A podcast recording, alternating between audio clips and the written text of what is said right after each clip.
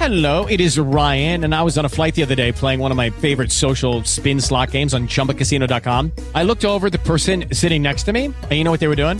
They were also playing Chumba Casino. Coincidence? I think not. Everybody's loving having fun with it. Chumba Casino is home to hundreds of casino style games that you can play for free anytime, anywhere, even at 30,000 feet. So sign up now at chumbacasino.com to claim your free welcome bonus. That's chumbacasino.com and live the Chumba life. No purchase necessary. VGW Group. Void were prohibited by law. See terms and conditions. 18 plus. With Lucky Land slots, you can get lucky just about anywhere. Dearly beloved, we are gathered here today to. Has anyone seen the bride and groom? Sorry, sorry, we're here. We were getting lucky in the limo and we lost track of time. No, Lucky Land Casino, with cash prizes that add up quicker than a guest registry. In that case, I pronounce you lucky. Play for free at LuckyLandSlots.com. Daily bonuses are waiting. No purchase necessary. Void where prohibited by law. 18 plus. Terms and conditions apply. See website for details.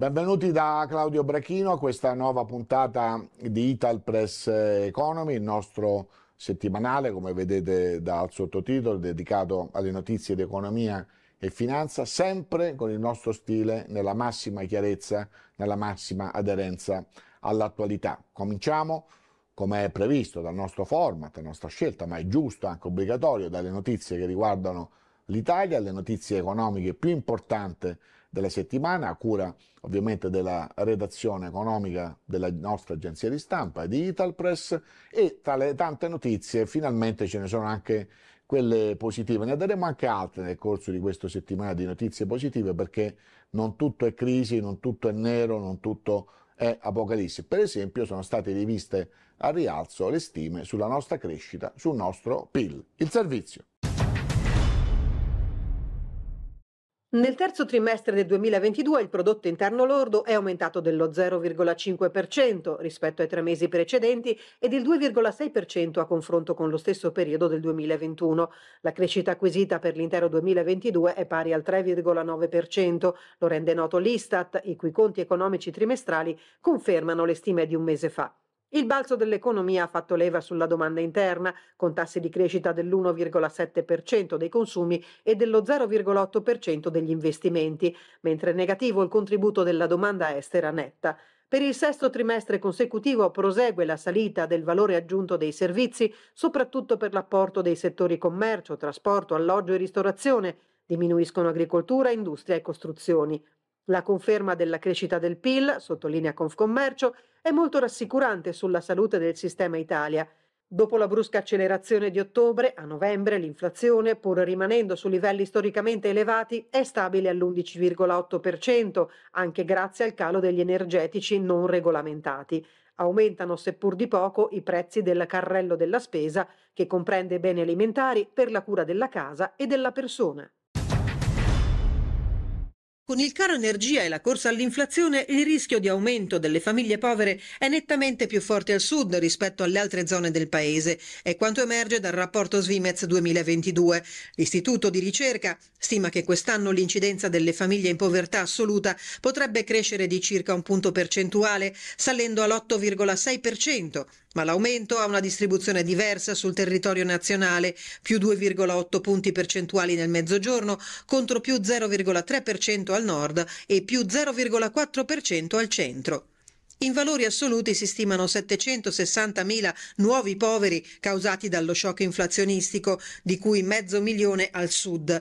In base alle stime Svimez, l'aumento dei prezzi di energia elettrica e gas si traduce in un aumento in bolletta annuale di 42,9 miliardi per le imprese industriali italiane e il 20% circa grava sull'industria del mezzogiorno.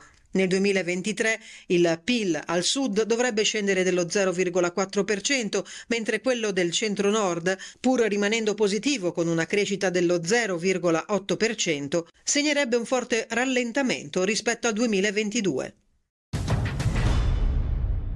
La somma complessiva delle tredicesime toccherà quest'anno 47 miliardi, di cui 11,4 verranno assorbiti dal fisco. È quanto stima l'ufficio studi della CGA, secondo cui i destinatari di questa gratifica ammontano a quasi 34 milioni di italiani, 16 milioni i pensionati e 17,8 i lavoratori dipendenti. In complesso i beneficiari incasseranno un ammontare lordo pari a 46,9 miliardi. Se a questo importo sottraiamo le ritenute IRPEF che finiranno nelle casse dell'erario, nelle tasche degli italiani rimarranno 35,5 miliardi netti. Probabilmente una buona parte di questa mensilità aggiuntiva sarà spesa nel mese di dicembre per pagare in particolare le bollette di luce e gas, la rata del mutuo, il saldo dell'IMU della seconda abitazione. La parte rimanente la CGA auspica che venga utilizzata per rilanciare i consumi natalizi. Una voce quest'ultima che ha un'incidenza molto importante sul bilancio annuale di molti artigiani e di altrettanti piccoli commercianti. L'ufficio studi stima che la spesa per i regali natalizi di quest'anno dovrebbe toccare almeno la stessa soglia registrata l'anno scorso, quando sfiorò i 9,5 miliardi di euro, cifre lontane da quanto si spendeva prima della grande crisi del 2008-2009, quando per i regali natalizi gli italiani facevano acquisti per 18-19 miliardi. Il mese di dicembre è il mese della tradizione della cosiddetta finanziaria, si chiamava una volta così, oggi si chiama legge di bilancio, inizia la discussione proprio in questi giorni e dovrebbe arrivare al voto finale tra il 20 e il 21 dicembre, comunque prima di Natale, comunque prima della fine dell'anno per tanti e molti motivi per evitare alcuni guai diciamo istituzionali da un punto di vista economico. Manovra di bilancio che oltre ad essere discussa in Italia dal Parlamento è stata comunque scritta quindi viene sottoposto a un giudizio importante, a giudizio delle autorità economiche di Bruxelles, quindi dell'Europa. Vediamo. La manovra economica arriva a Bruxelles. La task force dell'Unione Europea sul Recovery Fund ha iniziato a esaminare il disegno di legge di bilancio. L'ostacolo più grande è costituito dal fisco, declinato nei diversi aspetti che vanno dal tetto dei pagamenti elettronici fino alla flat tax sulle partite IVA. Da Bruxelles fanno notare che l'Unione non disciplina le soglie sotto le quali è permesso il pagamento in contanti. La norma che il governo ha inserito in manovra alza a 60 euro la soglia oltre la quale scatta l'obbligo di accettare i pagamenti digitali e questo potrebbe contrastare l'impegno impegno contro l'evasione che l'Italia ha messo per iscritto nel suo piano nazionale di ripresa e resilienza. Il limite all'uso di contanti, infatti, rientra nelle misure per la lotta all'evasione fiscale previste dal recovery. Una possibile soluzione potrebbe essere una norma anti-evasione sostitutiva, così da non compromettere gli obiettivi del PNRR si aspetta il via libera di Bruxelles anche sulla nuova tassa piatta del 15% per professionisti e autonomi con ricavi fino a 85.000 euro. In questo caso è stato necessario inoltrare una richiesta di deroga formale alle autorità europee perché il superamento della soglia è previsto da una direttiva UE, ma soltanto a partire dal 2025. Il Consiglio direttivo della Banca Centrale Europea è pronto a riportare l'inflazione all'obiettivo di medio termine del 2% ed è determinato a prendere le misure necessarie. Lo ha ribadito la Presidente della BCE, Christine Lagarde, in audizione al Parlamento europeo.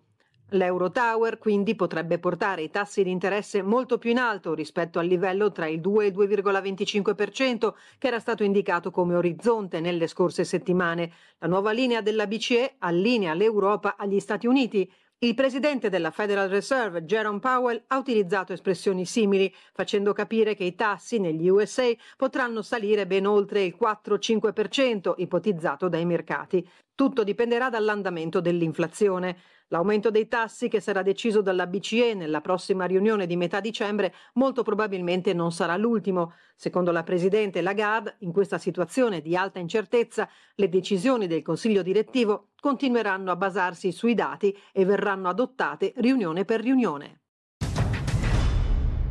Siamo al momento dell'intervista nel nostro format, della prima intervista, perché in questa puntata ce ne saranno due. Vi presento il nostro ospite che è Michele Crisci, buongiorno. buongiorno. Eh, presidente ha molte cariche, cominciamo da quella generale di UNRAE, chi, chi conosce la mia attività in Italpress sa che traduco tutto con maniera molto precisa o mi faccio addirittura aiutare.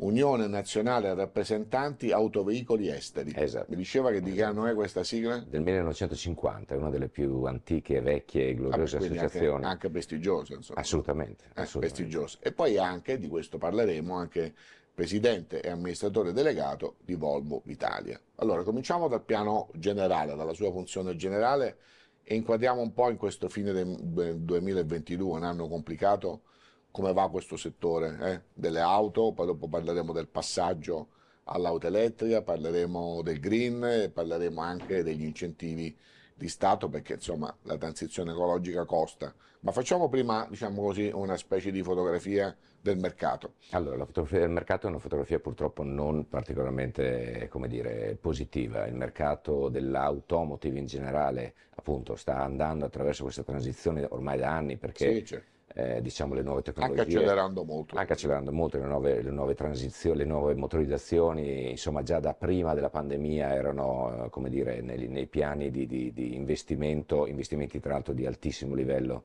delle case automobilistiche, e poi è arrivata la pandemia, dopo la pandemia è arrivato lo shortage dei materiali, dei famosissimi conduttori, eh, l'incremento dei prezzi delle materie prime, insomma tutto questo non ha facilitato, però da un lato sta anche accelerando in realtà perché c'è la chiara sensazione che sia la strada da dover necessariamente percorrere, anche perché poi ne parliamo per tutta una serie di target imposti Certo. dalla, dalla Commissione europea, il- il, eh, dal Parlamento europeo. La, la vera verità è che comunque il mercato italiano sta soffrendo. Storicamente, parliamo solo delle auto, era un mercato che aveva addirittura avuto punte di 2 milioni di auto, era comunque il terzo o quarto mercato in Europa.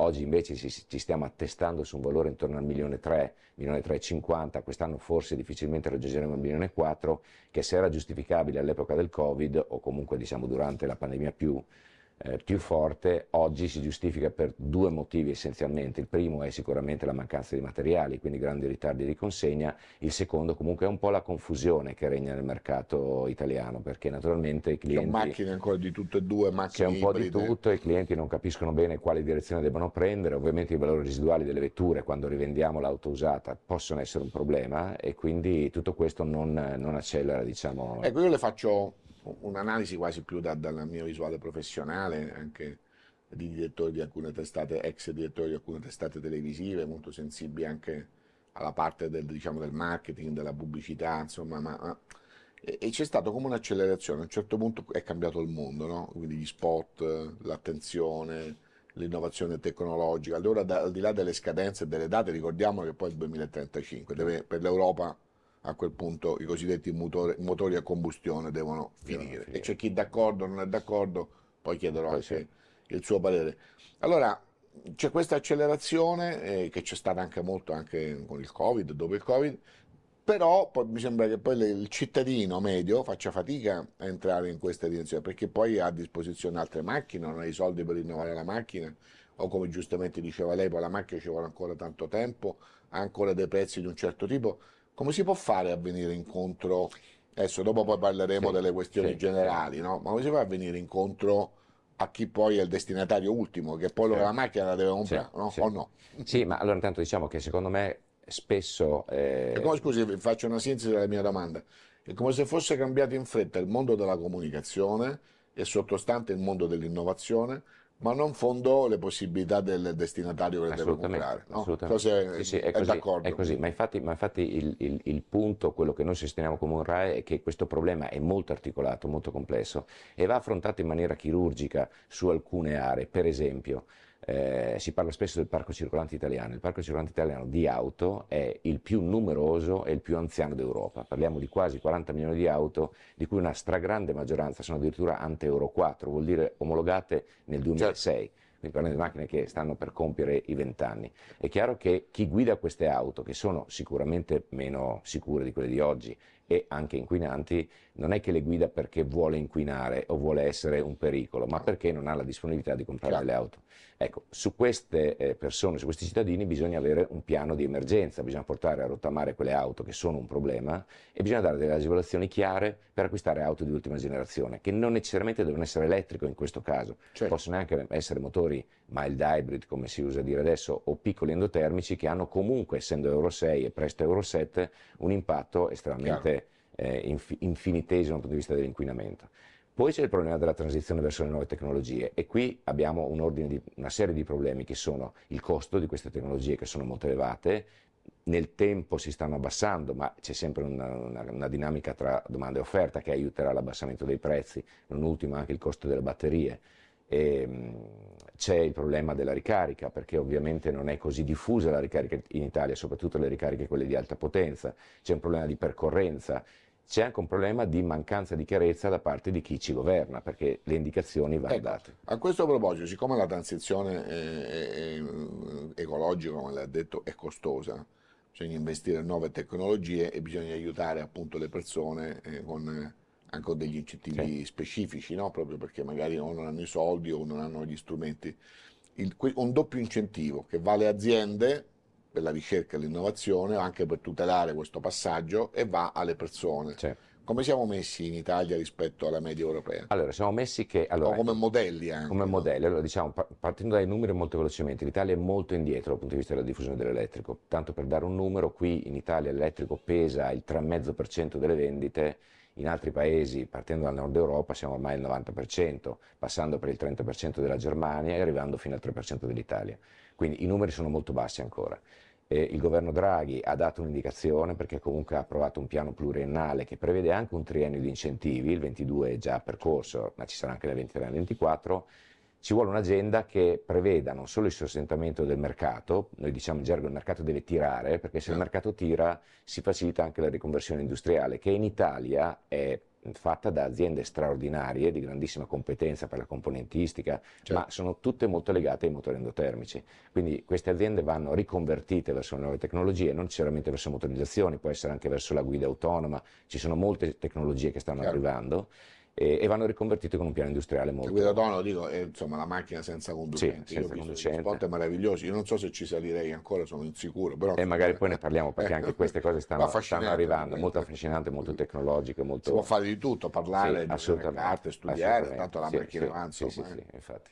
E, ecco, quindi ci vuole questo piano di riconversione, è urgente, ecco questo è il messaggio che noi cerchiamo di ehm, condividere con con i governi, il piano di riconversione industriale in Italia è il piano per fare in modo che l'Italia sia un mercato che si sposti velocemente verso le nuove motorizzazioni, che attenzione, sono oggi l'elettrico ma un domani potrebbe essere anche l'idrogeno, quindi do- dobbiamo essere aperti a tutte le tecnologie, ecco questo piano è urgentissimo, non possiamo aspettare il 2034, cioè l'anno prima del 35 per dire aia, siamo in ritardo. Ultima domanda generale, poi veniamo dal suo incarico in Volvo. Ehm, per quanto riguarda le infrastrutture, perché questa transizione comporta anche il fatto che eh, le, le nuove fonti di energia per le macchine siano reperibili, così come Sì. oggi noi riusciamo a fare il pieno diesel o di benzina. Esatto. Dovremmo arrivare a quel livello, se no io prendo una macchina, poi mi si ferma, non so dove andare. Sì, E allora adesso lo sì. faccio in maniera un po' No, no, ma è così. con un linguaggio È popolare, però è pratico, no? Eh, no? Allora, in Italia ci sono oltre 30.000 colonnine disponibili che sembrano un numero cospicuo, nella realtà vanno considerate le potenze di queste colonnine perché la gra- stragrande maggioranza sono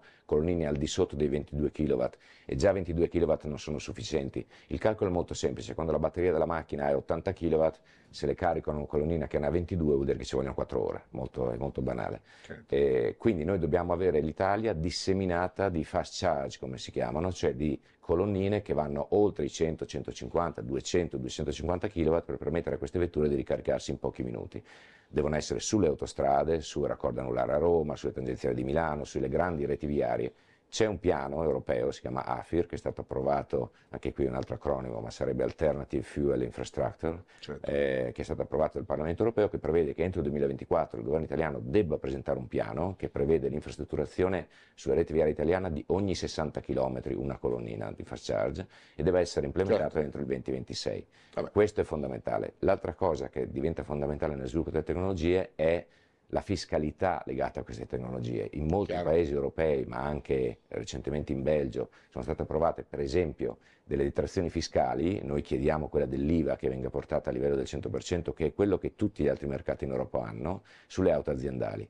E questo porterebbe veramente una grandissima accelerazione per le aziende e soprattutto darebbe la possibilità a queste aziende che normalmente detengono l'auto tre anni con sistemi di leasing, di noleggio, poi di rimettere sul mercato auto usate che diventerebbero eh, un facile acquisto per chi ha meno possibilità. Quindi si creerebbe un molto circolo virtuoso. Assolutamente, veniamo al suo incarico come presidente e amministratore delegato di Volvo Italia, ma rimaniamo un po' in una situazione internazionale. COP27 in Egitto, Sharm el Sheikh, e proprio voi come Volvo avete partecipato a un'iniziativa, siete tra, tra i fondatori di questa, questa sigla inglese, Sì. me la dice lei, e mi spiega che cosa. Come vede l'ho tirata fuori dalle grandi polemiche, no? Sì, sì, sì, sì, sì, sì, 2035, siamo d'accordo, non siamo d'accordo, la COP27 è servita o non è servita, sai che i giornali italiani, diciamo, i media italiani sono metà dicono di sì, metà no, non serve. Eh, diciamo, come a qualche cosa sarà servita perché qualche accordo è stato preso, no? In questo caso, questa sigla. Questa è una sigla, si corrisponde? chiama Accelerating to Zero, vuol dire accelerare verso le zero emissioni, in questo caso di clima, di clima alteranti. no? Sappiamo tutti che esistono em- emissioni inquinanti e emissioni clima alteranti. Se ci limitiamo a quelle clima alteranti, cioè la CO2 sostanzialmente, quelle che cambiano il clima, quelle che sono responsabili dei cambiamenti climatici, ehm, la decisione di Volvo è stata quella non solo di aderire, ma di promuovere questa- questa- questo programma, ehm, molto semplicemente perché nel- per quanto riguarda noi nella costruzione di un'auto, noi vogliamo intervenire non solo Certo. sulle emissioni zero allo scarico, come si dice sempre in maniera un po' volgare, ma anche su quello che c'è prima e su quello che c'è dopo. Quindi sostanzialmente un codice, un programma da condividere con i nostri fornitori per la produzione dell'acciaio, degli alluminii, Certo. delle plastiche. Anche loro dovranno adeguarsi al nostro programma, cioè di andare a zero nelle emissioni, nei trasporti, nei trasporti Chiaro. poi a valle e anche fino a tutti i nostri concessionari che dovranno fare in modo di dotarsi per esempio di sistemi di energia eh, da fonti rinnovabili. Quindi tutto il percorso deve andare a Deve zero e riteniamo che questo sia urgentissimo e noi speriamo davvero che le polemiche siano messe da parte, anche perché Sono polemiche, diciamo, di, soprattutto di politica generale riguardo alle responsabilità dei grandi Sì, della terra. eh, esatto, e anche No, se- grandi, medi e piccoli, ognuno fa la sua parte. Esatto, è anche esatto, la partecipazione di tutti. Quello che noi stiamo cercando di ottenere è anche la possibilità che ci sia un sistema di tassazione molto chiaro su chi non rispetta queste regole, perché altrimenti il rischio è che l'Europa faccia qualcosa, Chiaro. la Cina non lo faccia, gli Stati Uniti lo fanno così così. Nel momento in cui c'è un sistema di tassazione che riguarda l'interscambio di merci Certo. eh, è, è regolato Chiaro. sulla CO2, è chiaro che poi Chi, chi non rispetta determinate norme, diciamo, Andrà fuori dal ambientali. eh, Sì. Se- sempre a Sharm, il vostro CEO Jim Rowan, no? Eh, mi corregga se ho detto, È così, eh, così. ha detto, è stato chiaro, data polemiche sulle date, date o meno, la storia dei motori diciamo a combustione, i motori termici è finita, è stato netto, eh? è d'accordo?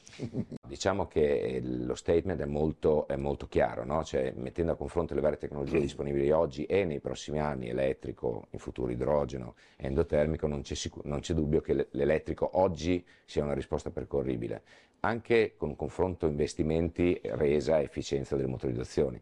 E non c'è dubbio che sicuramente la combustione interna sia un qualcosa che stona considerando tutto quello che abbiamo di fronte, non solo le nuove motorizzazioni, ma la grande tecnologia, l'intelligenza artificiale, insomma, poi è chiaro che di fronte a delle congiunture come quelle di oggi, la guerra in Ucraina, lo shortage dei materiali, ci può essere un piccolo ritorno perché bisogna fare di necessità virtù, però io credo che strategicamente Jim abbia detto una sacrosanta verità. Abbiamo capito un po' tutti ehm, che un po' in tutti i campi la cosiddetta geopolitica non è più una stazione degli Mm. istituti specializzati o Sì. di chi è ossessionato dagli esteri, ma è veramente la realtà del nostro mondo. Alcune cose cambiano in un punto e arrivano in un Sì. altro eh, a mutare le nostre economie, i nostri mercati, insomma, no? quindi le, le osserviamo in maniera molto attenta. Ultime due domande su una macchina specifica, siamo partiti dal generale, arriviamo alla macchina, noi eh, nei nostri contesti parliamo di tutte le macchine, di tutti i modelli, come è normale, anche queste informazioni lo facciamo con tutti, questo lo dico per chiarezza, no? perché poi ogni volta uno fa vedere una macchina, insomma, diciamo perché que- tutte ne parliamo, quindi ne parliamo anche di questa, è la EX90 Volvo 100% elettrica. Sì. Ho letto cose mirabolanti, insomma, la dello spot, quindi che ha una tecnologia tale che può essere una fonte di servizi. Se non ho capito, magari ho capito, ma io non sono molto tecnologico, e insomma mio figlio mi ha insegnato a dialogare con, no, perché io so, sono quelli no, che mm, non sono nativo digitale, Sì. quindi ancora sono meccanico, invece ho capito che, che posso parlare. no? Assolutamente. sì. Ci sono dei servizi che vanno al di là di quello che succede Sì. nella macchina, ho capito male? È così. Eh, ce lo spiega?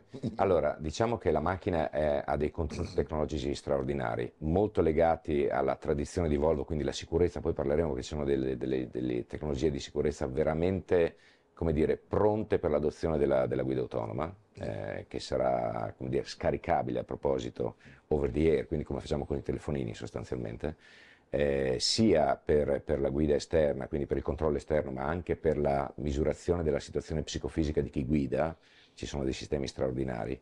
Eh, ma anche dal punto di vista della ricarica, per esempio, si parla di ricarica bidirezionale, eh, cioè la possibilità che la vettura, eh, una volta ricaricata completamente, ha una batteria di 111 kW per 600 km di percorrenza, 517 cavalli di potenza, quindi parliamo di una supercar comunque, anche se è una grande, un grande SUV per la famiglia, sette posti, insomma, resta una Volvo. Eh, questa carica bidi- bidirezionale permette sostanzialmente, una volta che la macchina è carica e magari io rientro a casa, di poter utilizzare quell'energia per casa mia o di poterla utilizzare per un'altra auto elettrica che io ho in garage e che è rimasta scarica io posso caricare l'altra auto. Quindi posso anche dare energia oltre che, che riceverla. Torniamo un attimo sul tema della sicurezza, perché eh, io le parlo da cronista, come vede, poi ogni tanto leggiamo di cose inquietanti, no? di storie. Tema molto complicato, non riguarda la macchina, ma riguarda soprattutto le persone che si mettono in macchina, le condizioni in cui ci si mettono, le regole, l'educazione civica e dico sempre io rispetto degli altri. Però certo, entrare su una macchina che già pensa molto alla sicurezza ci può aiutare qualche volta a evitare tragedie per cui succede che un ragazzo di 18 anni bellissimo passeggia Sì. sul marciapiede e si ritrova dall'altra Sì, parte sì. del mondo, cioè nel mondo diciamo quello immateriale, senza nessuna colpa e dopo il dolore immenso di tutti. no? Queste sono le storie che ci fanno da esempi, purtroppo i numeri ci dicono che sono storie che si ripetono tante volte anche nel silenzio. Allora la chiamo la strage silenziosa, ripeto, le responsabilità non sono dei costruttori delle macchine, però la sicurezza è molto importante. Quando tu hai una macchina che ti segnala tante cose, che si blocca, volevo sapere ora, al di là del discorso avveniristico, o se, se c'è un'attenzione Sì, sì, c'è un'attenzione per cui no? per, quel- per quello che poi riguarda Volvo è maniacale. Diciamo che mi piace citare due cose che sono realmente innovative. Una è un sistema che si chiama LiDAR, eh, che tra l'altro è visibile perché è sul tetto della vettura e questo sistema è in grado di eh, ri- come dire, eh, riprodurre la situazione esterna dell'auto in 3D e mandare tutte le informazioni necessarie all'auto fino ai centimetri, fino ai millimetri, per 300 metri intorno alla macchina, per capirsi in totale oscurità, ostacoli, sì, in totale oscurità, ma riconoscerli anche, de- definire le persone, degli animali, delle Certo. cose. E sostanzialmente mh, per capirsi in totale oscurità il sistema riesce a identificare un copertone nero per terra a 200 metri di distanza dall'auto, cosa che la persona non riesce a fare. Quindi le auto riusciranno a fare cose anche perché Certo. sono sempre attente, mentre invece noi ci possiamo E sarebbe distrarre. la funzione primaria della tecnologia, quella Esatto, di eh, esatto, lavorare esatto. lì dove Sì, i nostri sensi esatto, non arrivano, non insomma, arrivano, no? non Quindi, arrivano. e aiutarci. E l'altra cosa che mi piace citare è anche un sistema che introdurremo standard, perché sono tutti standard in Volvo questi sistemi, non sono a pagamento, eh, che è la rilevazione della vita all'interno della vettura. Quindi non è una violazione della privacy, ma è per evitare, purtroppo negli Stati Uniti centinaia di bambini vengono abbandonati in auto e molti di loro purtroppo un, perdono la vita. anche. L'auto internamente è in grado di eh, rilevare i movimenti del petto di un bambino che respira, quindi movimenti Anche millimetrici, gli animali anche gli animali che respira e quindi in questo caso l'auto non si chiude. Beh, quindi questo eh, questo è, importante. è- Insomma, è sono, fondamentale. sono notizie trovo straordinarie. Senta, il tempo è già scaduto da, da un bel pezzo, però insomma è interessante e quindi glielo chiedo, le chiedo una risposta sintetica, poi magari ci rincontriamo Sì. e facciamo eh, un'intervista solo Volentieri. sulle novità tecnologiche, solo sul Volentieri. futuro, Sì. no? non solo su tutti gli elementi che Sì. abbiamo toccato tanti, un po' tutti insieme. No? Eh, que- quest'idea della macchina senza conducente, quando diventerà realistica, perché non basta la singola macchina che è attrezzata per No. farlo, o una singola persona che sa gestire quella tecnologia, dovremmo avere delle strade, delle altre Sì. macchine, dei segnali, Sì, sì, dei sistemi interconnessi prima di arrivare a quel punto. Assolutamente. Entro quale anno ci arriveremo, secondo me? Allora, entro quale anno è difficile? Allora, da un punto di vista tecnologico le vetture sono quasi pronte, cioè io credo che nello spazio del prossimo triennio, quadriennio, massimo 5 anni le vetture saranno pronte ad adottare la guida autonoma di livello 4, che vuol dire sempre con una persona dentro, ma come dicono gli inglesi, unsupervised, nel senso che io posso anche fare dell'altro. Ciò detto, bisognerà chiarire due o tre... Tanto posso scrivere un'intervista. Assolutamente. Ciò detto, si possono- bisogna chiarire due o tre cose, che è la prima, la convivenza tra queste auto e le auto tradizionali, Eh, certo. che non leggono la presenza di un'auto di questo genere, eh, che ovviamente ha dei comportamenti retti sempre, quindi rispetta tutti i limiti. Per capirsi, se in un cantiere qualcuno dimentica il cartello 30 per terra, questa macchina si mette a 30, quindi quelli dietro gli Certo. vengono addosso. Sembrano banalità, ma è così. No, no, certo. E poi c'è tutta una giurisprudenza. E poi c'è tutta una giurisprudenza, è chiaro che servirà l'infrastruttura, il 5G e quant'altro, eh, per capire i semafori non serviranno più, però quello che voglio dire è che eh, c'è tutta una giurisprudenza da sviluppare, perché oggi quando noi tamponiamo una persona è sempre colpa nostra o colpa di quello che è davanti, un domani quando lasceremo il controllo al mezzo tecnico qualcuno si dovrà assumere la responsabilità che il mezzo tecnico ha sbagliato, quindi la casa automobilistica in questo caso, Certo. senza parlare degli aspetti etici, cioè delle scelte che oggi noi facciamo, preferendo l'albero a una vita umana, e bisognerà che la macchina sia in grado di non fare gli errori che ci portano a dover fare delle scelte o comunque minimizzare al massimo queste tipologie di scelte. Insomma, è, è una materia comunque molto complessa, è un punto d'arrivo complesso, questo ce lo possiamo Sì. dire. Forse davvero è un grande vero salto nel futuro Si partirà probabilmente da sistemi chiusi, come certo. potrebbero essere le autostrade, come potrebbero essere alcune corsie in autostrada dove si può per esempio circolare tranquillamente in questa Certamente. Senti, io la ringrazio, e ci, insomma, ci promettiamo allora su uno di questi temi di fare un, un viaggio davvero anche nel futuro. Michele Crisci, facciamo le, le sue qualifiche all'incontrario, presidente e amministratore delegato di Volvo Italia, di cui abbiamo parlato, ma invece all'inizio abbiamo dato un, un quadro chiaro come presidente di UNRAE, Unione Nazionale Rappresentanti Autoveicoli Esteri. Non la memorizzerò mai No, per la mia allergia alle sigle. un po' complesso, però- comunque se risalgo al 1950. Eh sì, eh sì. Va bene. Senta, Grazie. ringrazio ancora Grazie a voi, grazie a e voi. le auguro buon lavoro su tutti i Grazie, campi di quello che voi. state facendo e noi andiamo avanti e per rimanere un po' in tema eh, dai, dai prodotti settimanali delle agenzie di stampa Italpress vediamo le novità del mondo della tecnologia. L'Italia delle invenzioni continua a crescere nel vecchio continente. È del 2% l'incremento delle domande di brevetto pubblicate dall'European Patent Office nel 2021 rispetto al 2020, 90 brevetti in più. Come mostra l'ultima analisi effettuata da Union Camere ed Intech, la parte del leone lo scorso anno l'hanno fatta le tecnologie farmaceutiche, la biotecnologia e la chimica, che registrano un incremento del 9,5% su base annua. Nel complesso le domande italiane di brevetto pubblicate dall'IPU nel 2021 sono 4.555. A queste vanno aggiunte le domande presentate ma non ancora pubblicate che fanno schizzare il dato di crescita dello scorso anno al più 6,5%. In termini assoluti il contributo maggiore alla brevettazione italiana è sempre quello delle tecnologie della meccanica e dei trasporti che concentrano il 60% del totale. Il campo delle necessità umane e quello delle tecniche industriali e trasporti assorbono il 54% della capacità inventiva made in Italy. Nel primo rientrano i brevetti relativi a diversi ambiti di attività, dall'agricoltura all'abbigliamento, passando per il tabacco e lo sport. Il secondo riguarda invece le tecnologie della manifattura e quelle dell'automotive. È la Lombardia la regione in cui più si concentra la capacità innovativa delle imprese, seguono Emilia-Romagna, Veneto e Piemonte. Al sud viene prodotto solo il 5,6% delle domande complessive. Judy was boring. Hello. Then Judy discovered ChumbaCasino.com. It's my little escape. Now Judy's the life of the party. Oh, baby, Mama's bringing home the bacon. Whoa, take it easy, Judy. The Chumba life is for everybody. So go to ChumbaCasino.com and play over 100 casino style games. Join today and play for free for your chance to redeem some serious prizes. ChumbaCasino.com. No purchase necessary. Void where prohibited by law. 18 plus terms and conditions apply. See website for details. With the Lucky Land slots, you can get lucky just about anywhere. This is your captain speaking. Uh, we've got clear runway and the weather's fine, but we're just going to circle up here a while and uh, get lucky. No, no, nothing like that. It's just these cash prizes add up quick. So I suggest you sit back, keep your tray table upright, and start getting lucky. Play for free at LuckyLandSlots.com. Are you feeling lucky? No purchase necessary. Void where prohibited by law. 18 plus terms and conditions apply. See website for details. E siamo al momento del nostro focus con il nostro Giuliano Zoppis, e io lo presento tutte le volte, settimana dopo settimana come giusto, eh, insomma eh, studioso di economia, editorialista economico di Italpress, ex vice direttore del Sole 24 Ore e dell'Anza. Quest'ultima cosa dalla prossima settimana la abboniamo, bene, la passata assolutamente. Stiamo solo Va al bene. presente, vabbè insomma io Va bene. scherzo, ovviamente il tema di oggi è il lavoro, un tema enorme, complicatissimo, su cui si potrebbero fare 2000 focus, cerchiamo un po' di svolgerlo secondo il nostro mini format in maniera abbastanza veloce, ma dando delle informazioni, no? Così a domanda e risposta. Nella legge di bilancio cosa dicono le misure in termini quantitative e qualitative?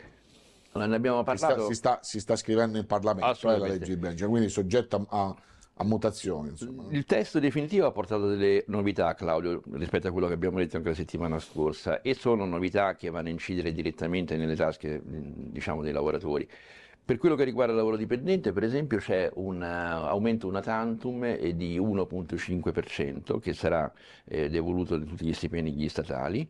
Per quello che riguarda il reddito di cittadinanza è emersa un'altra novità, per questi otto mesi di vigenza chi avrà il reddito di cittadinanza potrà accumulare con esso anche dei lavori, eh, lavori ovviamente non di grande dimensione, fino a 3.000 euro all'anno, però è una cosa interessante. E al tempo stesso tutti i datori di lavoro che assumeranno eh, cittadini con reddito di cittadinanza avranno praticamente un zero contribuzione fino a 6.000 euro, questa è un'altra novità importante.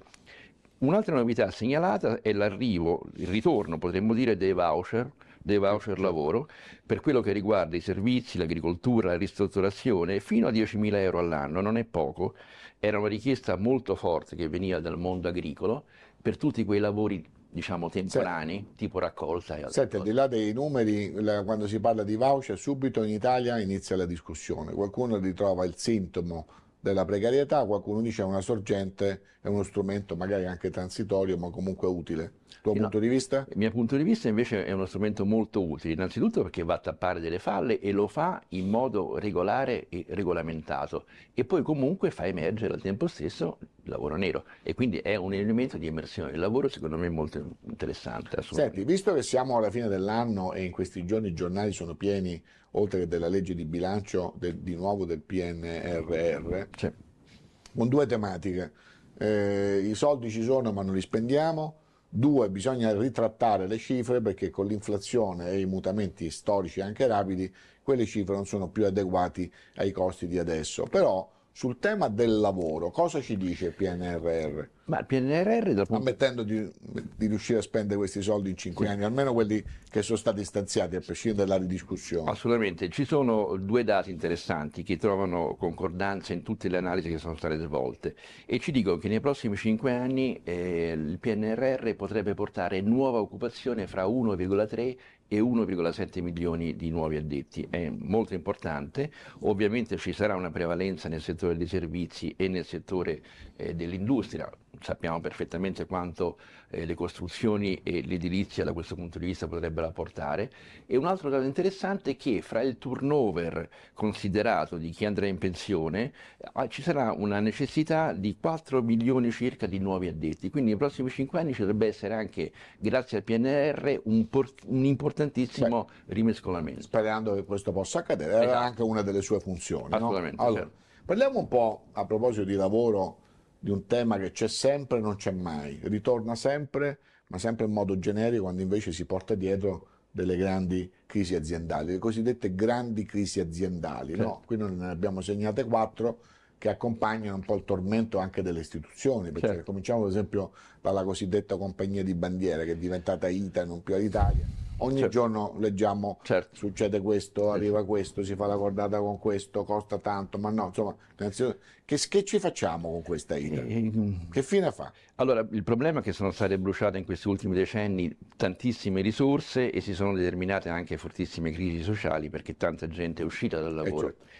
Oltretutto siamo alla vigilia di nuova occupazione, sembra assurdo dirlo, ma rispetto ai 3.300 occupati di oggi, l'anno prossimo con l'aumento della flotta dovrebbero entrare altre 1.250 unità fra eh, assistenti di volo e piloti. Ora il problema e l'incognita di fondo è vedere quale sarà lo stato della trattativa e soprattutto la voglia del paese di rimanere con una golden share, che tu sai significa una sorta di possesso comunque di una minima quota per poter influire sulle decisioni Chiaro. di base, fra lo Stato e la Lufthansa. Come che la questo- vogliamo chiamare? Sovranità economica? No, sovranità, Sovranità alimentare? No, sì, una sorta di, di controllo, controllo pubblico affinché le grandi reti, le grandi istituzioni comunque abbiano ancora un'attenzione da parte Certo. del Paese, questo sicuramente.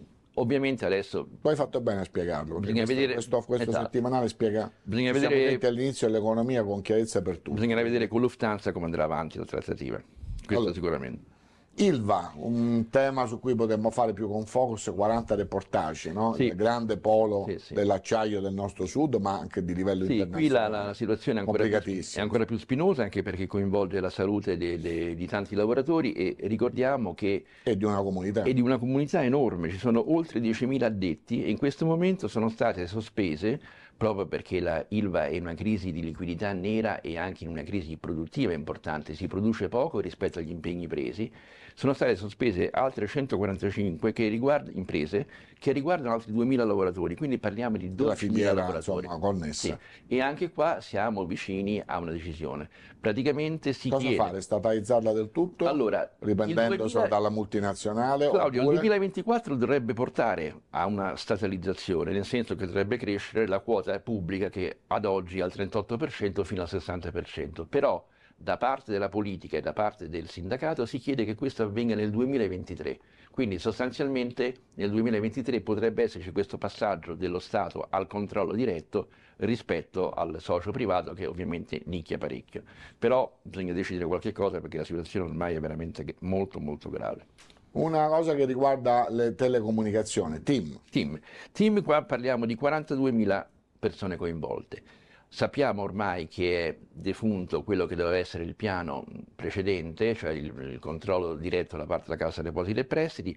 Giustamente un governo che arriva su una cosa così importante vuole vederci chiaro, ha cristallizzato la situazione, si ripartirà sicuramente, ma la rete unica che prima era stata mh, così eh, prevista non ci sarà. È ovviamente opportuno, assolutamente opportuno, che da parte del- di un paese ci sia una sorta di, di- di controllo su quella che rappresenta la- la- una rete fondamentale proprio per la sicurezza del paese, assolutamente. Per quanto riguarda l'ultimo capitolo, beh, insomma, noi abbiamo fatto, lo diciamo per il nostro pubblico, degli accenni di grandi questioni, giusto Certo. per dar l'idea che esistono. Poi è chiaro che magari nel corso anche del nostro settimanale, quando anche la cronaca economica lo richiederà, su uno di questi ci facciamo un intero focus e saremo anche più approfonditi. Priolo vuol dire Sicilia, vuol Sì, dire, vuol dire Lukoil, Sicilia, vuol dire- complicazioni geopolitiche, si tratta vuol dire, con la Russia. sì, qui vuol dire proprio mh, andare a parlare della guerra sostanzialmente. Il 5 dicembre eh, non arriverà più petrolio dalla Russia e quindi il proprietario di questa grandissima raffineria, la più importante d'Italia e fra le più importanti d'Europa, che copre il 20% del fabbisogno del raffinato in Italia, non potrà più lavorare petrolio in arrivo dalla Russia. Quindi significa che bisognerà fare acquisti da eh, da altri fornitori, si parla anche in questo caso di una nazionalizzazione, forse anche temporanea, però il problema è che anche qui sono in ballo 10.000 lavoratori, fra dipendenti e indotti. Vogliamo dire, prendiamoci un minuto in più, anche se il nostro tempo è scaduto, per dare una notizia importante in questi giorni, che l'occupazione dà un segno positivo come non accadeva dal 1977. Esatto. Quindi la disoccupazione è scesa molto al di sotto del Certo. 10%, poco più del 7%, e questo è dovuto, dicono eh, insomma, le- le- le- le statistiche ufficiali, all'aumento dei tempi indeterminati, quindi i lavori non precari. Esatto. Beh, Guardiamo tutto il giorno, molti giornalisti l'hanno già messo in degli articoli per dire non è vero che siamo nell'apocalisse, parlate bene anche dell'Italia che il sistema paese regge. No, funziona. funziona. Abbiamo 82.000 posti di lavoro in più rispetto a settembre e ben 496.000 rispetto a ottobre del 2021 e per la prima volta, come giustamente dicevi te, dal 77, da quando esistono le serie storiche dell'Istat, abbiamo un tasso di occupazione che è pari al 60,5%.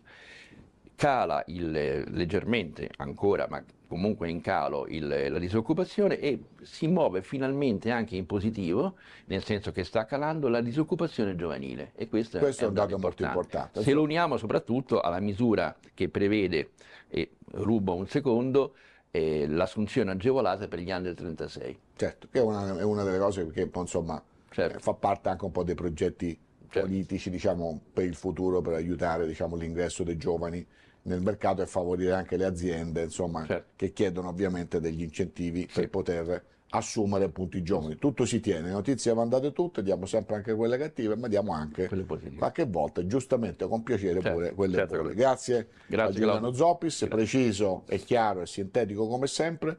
Noi passiamo a un altro lato importante della nostra economia, al capitolo che chiamiamo agri-food l'importanza della cosiddetta DOP Economy. Vediamo.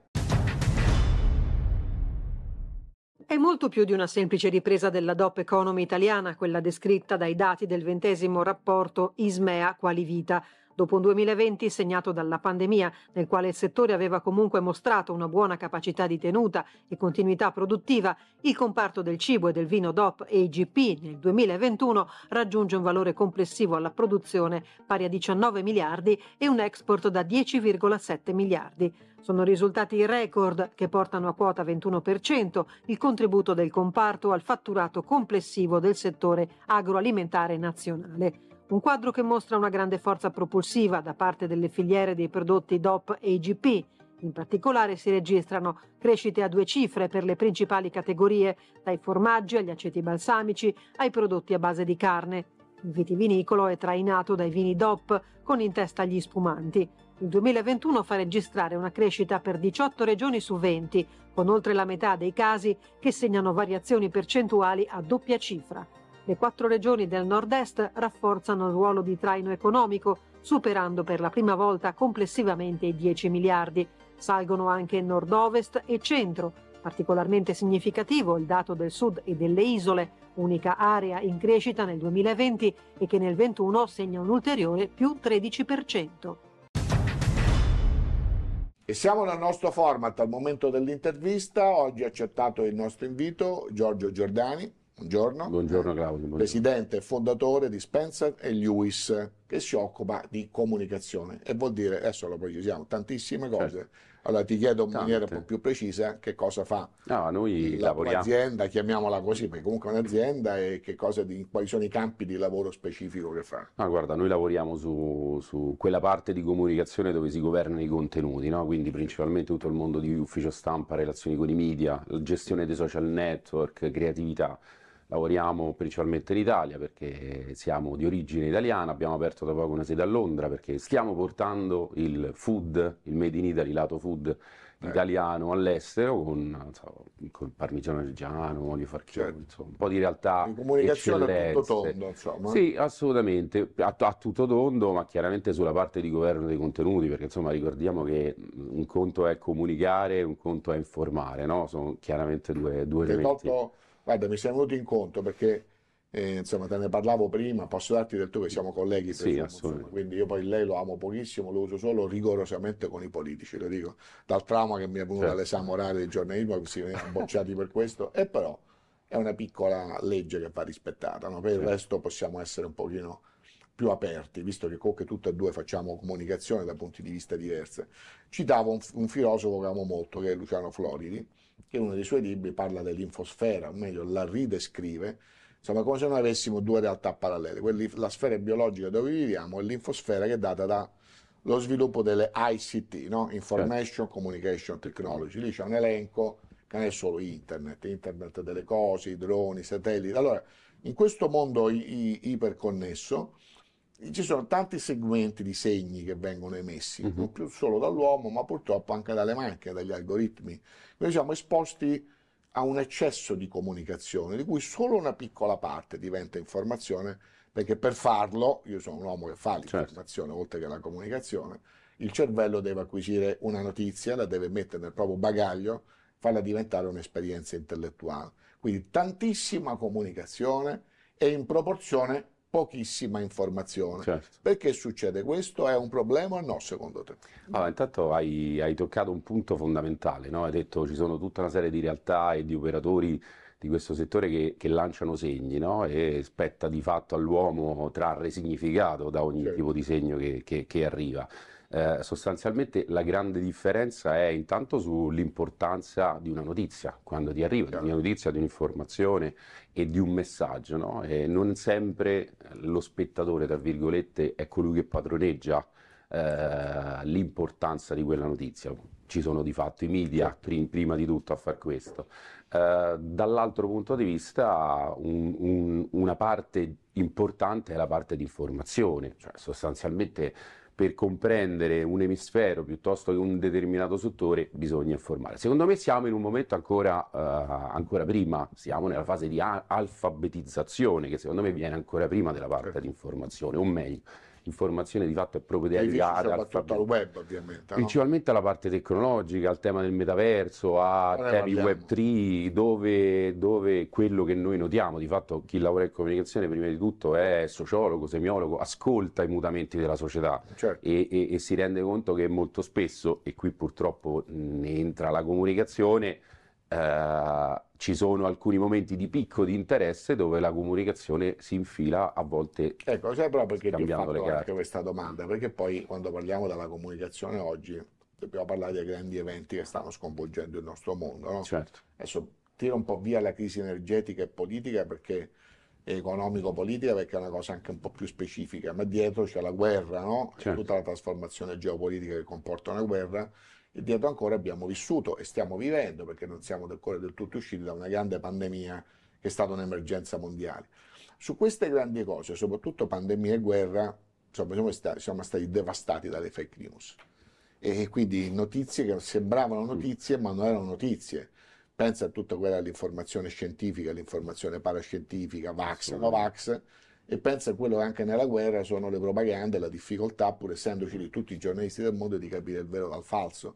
E allora ecco che la comunicazione e l'informazione si vanno a stringere un problema Certo. anche etico, deontologico, no? Ecco, com'è cambiato l'approccio anche per chi fa il tuo mestiere? Ci saranno regole nuove, norme nuove, garanzie etiche, no? Perché proprio sennò si rischia di finire nella brodaglia e Certo. di lavorare su delle cose che non hanno senso, insomma. No, guarda, da questo punto di vista il livello dei contenuti era anche abbastanza simile al, al periodo prepandemico, no? perché Sì, sì, eh, le persone tendono ad avere sempre meno tempo, quindi letto il titolo, l'attacco di un, di un articolo, difficilmente vanno oltre e su questo, diciamo, di fatto di su questa debug che si costruisce la fake news e tutta una serie di altre realtà, ma c'è sempre stata, teoricamente, Certo. con altre dinamiche, ma lì dove c'è più accessibilità Eh, c'era all'informazione. stata nelle campagne elettorali, per esempio. Ah, è chiaro. Lì però è, è volutamente per il consenso, no? Viene, Certo. viene fatto. Lì la comunicazione diventa più, più che un'utilità, diventa un'arma no? Per generare consenso, ma che poi spesso rimane effimero al momento di campagna, cioè nel senso che poi Certo. non ha,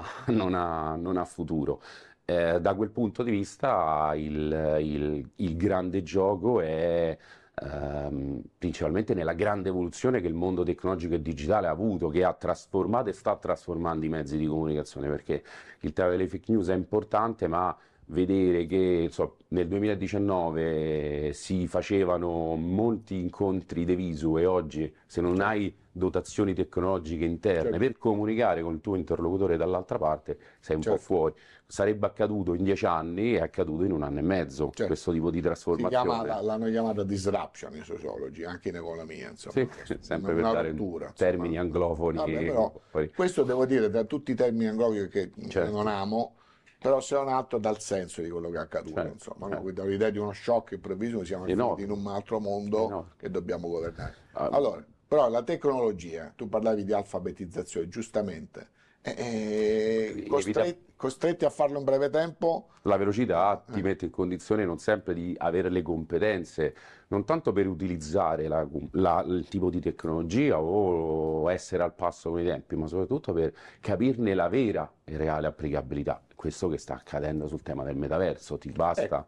Zuckerberg che cambia nome da Facebook a Meta, per cui adesso è il metaverso qualsiasi cosa. spieghiamolo un po' questo metaverso. Accadeva, guarda, festival accadeva 10-15 anni fa quando si faceva un matrimonio e ti dicevano che c'era un flash mob piuttosto che si faceva un sit-in in piazza, era il flash mob per protestare, perché il termine flash mob era iperattenzionato in quel momento, no? come si dice oggi, sempre per usare termini anglofici, anglofoni, c'era hype su quel termine, no? su quella roba. Adesso il tema è metaverso, come vedi una roba in 3D è metaverso, ma non è sempre così, perché i videogame vivono in Che 3D da sempre. definizione daresti? Perché in realtà parallela è forse un po' troppo semplice. È di fatto uno spazio eh, senza poter essere uno spazio in cui poter eh, costruire eh, contenuti e elementi principalmente di intrattenimento, che è il primo grande elemento per attrarre gente, dove far spendere loro del tempo tendenzialmente di qualità. Questa è la grande definizione che viene data sul tema del metaverso.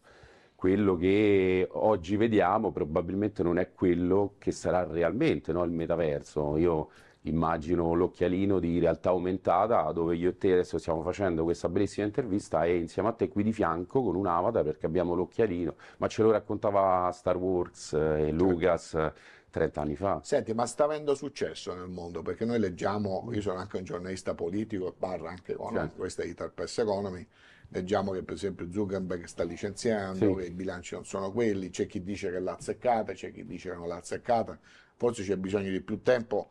Non so dare un bilancio, forse tu eh, lo sai dare meglio di me, insomma, è una cosa che secondo te attecchirà o che farà molta più fatica rispetto alle previsioni di Zuckerberg? Ma guarda, poi ah, che io abbia la risposta a questo No. eh, eh, sarebbe alzare su di me delle aspettative enormi. Quello che ti posso dire è che oggi si sta testando il mercato da ogni punto di vista, a livello sociologico, a livello comunicativo, a livello di interesse della community. Però manca sempre l'attore principale, le aziende, cioè Facebook è Facebook perché ci sono tante aziende che hanno investito in pubblicità o in vari strumenti di monetizzazione, se no non sarebbe Facebook. Quindi eh, possiamo, noi ho partecipato al Festival del Metaverso qualche mese fa, un evento inter- interessantissimo, eh, c'erano attori di ogni tipo, a livello legale, a livello tecnologico, ma mancava sempre la voce delle aziende, perché se Ecco, non entrano perché questo? capitali... Io ti volevo fare questo, no? spesso noi discutiamo delle nostre Certo. aziende, io mi occupo molto di PMI, che come sai sono una parte consistente della nostra filiera. Come va il processo di innovazione lì? Perché la disruption c'è stata Eh. anche per loro. Vuoi fare e-commerce e devi, devi- Certo. devi strutturarti tecnologicamente, no? Il Made in Italy devi strutturarti tecnologicamente. Oggi Certo. il mercato è il mondo, tolto alcuni problemi geopolitici. E allora come va il processo di innovazione da quel punto di vista? Ora, per le aziende... Parliamo di Italia, ovviamente. eh. Sì, sì, sì, certo, guarda, questo non dipende dalle aziende, ma dalle persone che compongono le aziende, perché l'essere umano è veramente la grande leva su cui tutto si muove, quindi persone visionarie creeranno ecosistemi visionari, Il famoso persone- capitale umano. il famoso capitale umano, che è diciamo il centro no, di ogni, di ogni, Questo ci rassicura rispetto al potere delle macchine. Insomma. Sì, no, no, ma eh, che, che- che ne venga, cioè, nel senso io ho, ho una risorsa internamente che è un happiness manager, essendo una piccola e media impresa, investire sulla felicità è, un- è uno sforzo Bravo. enorme.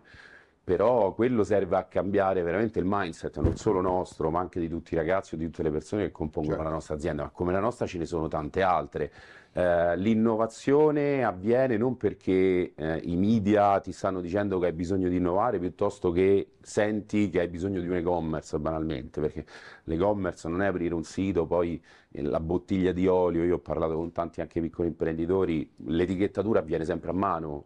Certo. C'è un problema, quella non è innovazione, quello è un e-commerce, un, Certo. un sito buttato là. Innovazione è innovazione dei processi, è quello il grande cambiamento. Certo. Servono capitali, so- stanno arrivando che sia PNRR, che siano Chiaro. agevolazioni, c'è stato un credito d'imposta in passato sulla transizione digitale, ce ne sono di Certo. operazioni che i vari governi Ma hanno messo in campo. però, eh, insomma, perché, perché No, no, ma io credo che, che- che l'Italia si muova, parlo politicamente, poi a prescindere dall'orientamento politico, sempre i- i- in una direzione non, non- non sbagliata, cioè di fatto crediti d'imposta e tutta una serie di operazioni cadute a terra sulle aziende, poi in alcuni momenti di più, in alcuni momenti di meno, però ci sono sempre stati. E questo deve, eh, l'imprenditore, quando dicevo alfabetizzazione, servirebbe più questo, io po- vi posso dire che ho partecipato a delle gare pubbliche eh, dove mh, venivano messi a terra dei soldi in comunicazione su dei progetti di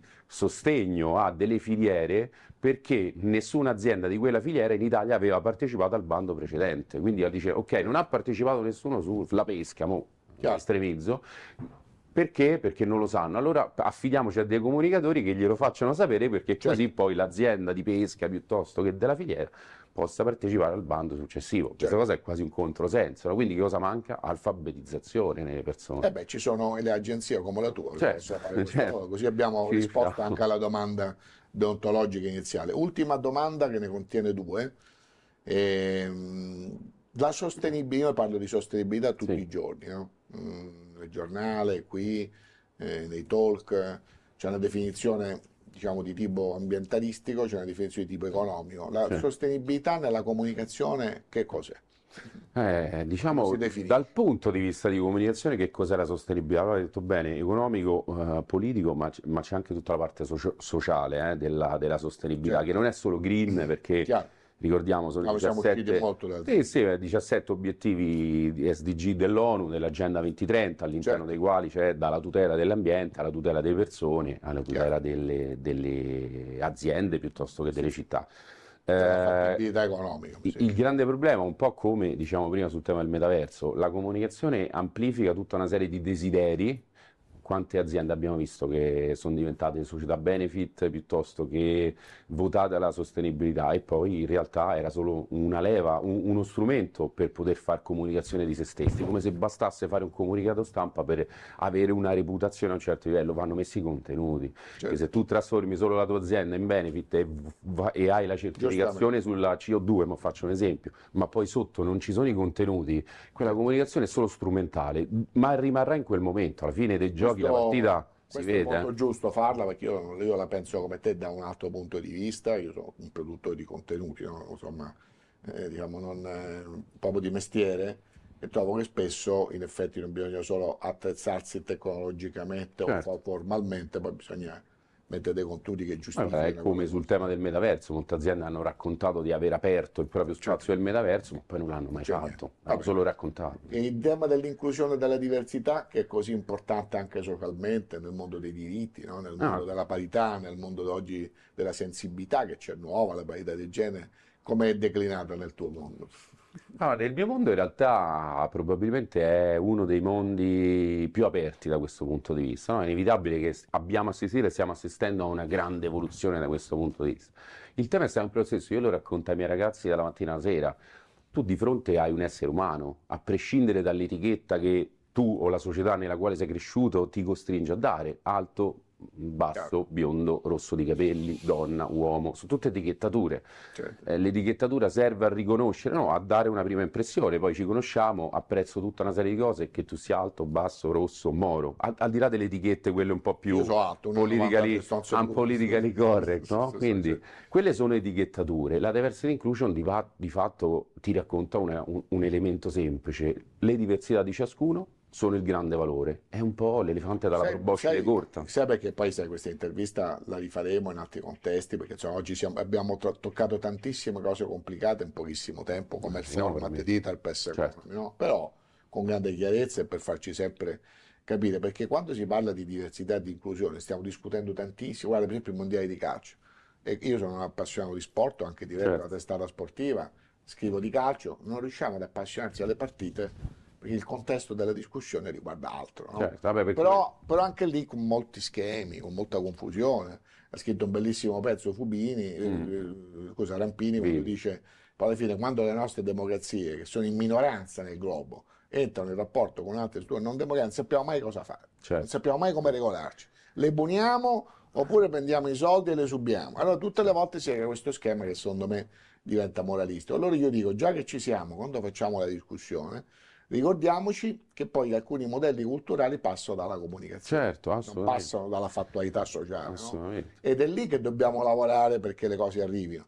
Come adesso nei mondiali di calcio, chiudo il mio pippotto, no? il pseudo editoriale non richiesto, è vero che forse è stato un errore andarci lì, ma ora si discute di cose che tutto il mondo vede che altrimenti non le avrebbe viste. Il potere indiretto della comunicazione. Quel giusto tipo, no? quel tipo di palcoscenico serve proprio a mettere in luce tutta una serie di tematiche, di accendere anche la discussione se portare la fascia da capitano Eh, eh, certo. arcobaleno piuttosto che no. Oppure la ragazza che piange sugli spalti con Eh, scritto ricordando la vittima giovane no, che è stata È ammazzata un in Iran.